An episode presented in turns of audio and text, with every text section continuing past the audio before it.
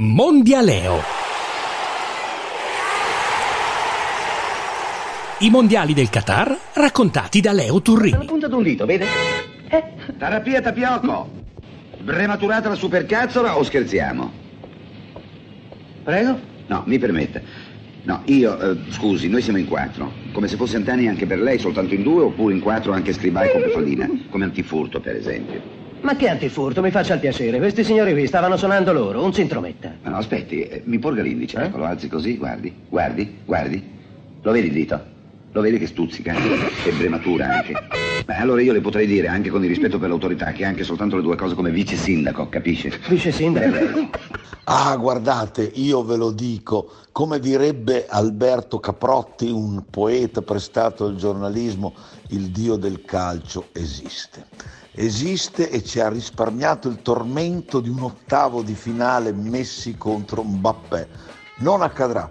L'Argentina ha vinto il suo girone battendo la Polonia e quindi questo duello stellare tra i due compagni del PSG, le superstar del calcio 4.0 nel nuovo millennio, se mai ci sarà in Qatar, ci sarà solo in finale. Vi segnalo anche la supercazzola, come direbbe Ugo Tognazzi, dei polacchi che si sono qualificati rinunciando a giocare, sono passati per differenza reti pur perdendo, addirittura a un certo punto giocavano a evitare le, eliminaz- le ammonizioni perché tra loro e il Messico la differenza avrebbe fatto il numero dei cartellini gialli.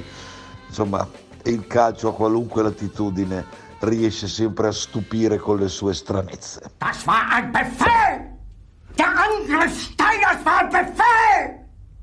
Wer sind Sie, dass Sie es wagen, sich meinen Befehl zu widersetzen? Jeder hat mich belogen, sogar die SS! Die gesamte Generalität ist nichts weiter als ein Haufen niederträchtiger Treuloser! E a proposito di stranezze, chissà se Flick, il commissario tecnico della Germania, esorterà i suoi prodi con le parole che vi ho appena fatto sentire, che sono tratte da un famoso film che si intitola La caduta. Ma, insomma, voglio dire, un tempo si diceva che quando si gioca a pallone in campo vanno 22 uomini in mutande, alla fine vincono sempre i tedeschi. Adesso non è mica più tanto certo, perché stasera la Germania deve battere la Costa Rica, io credo nei panni di Polipo Paul che ci riuscirà, per sperare in una qualificazione che poi dipende anche dall'esito di Spagna e Giappone, ma insomma le furie rosse secondo me metteranno fine alle residue speranze dei nipponici.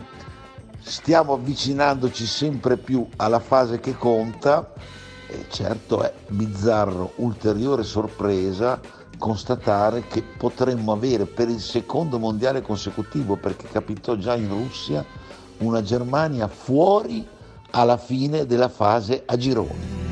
C'è solo l'Inter. C'è solo l'Inter.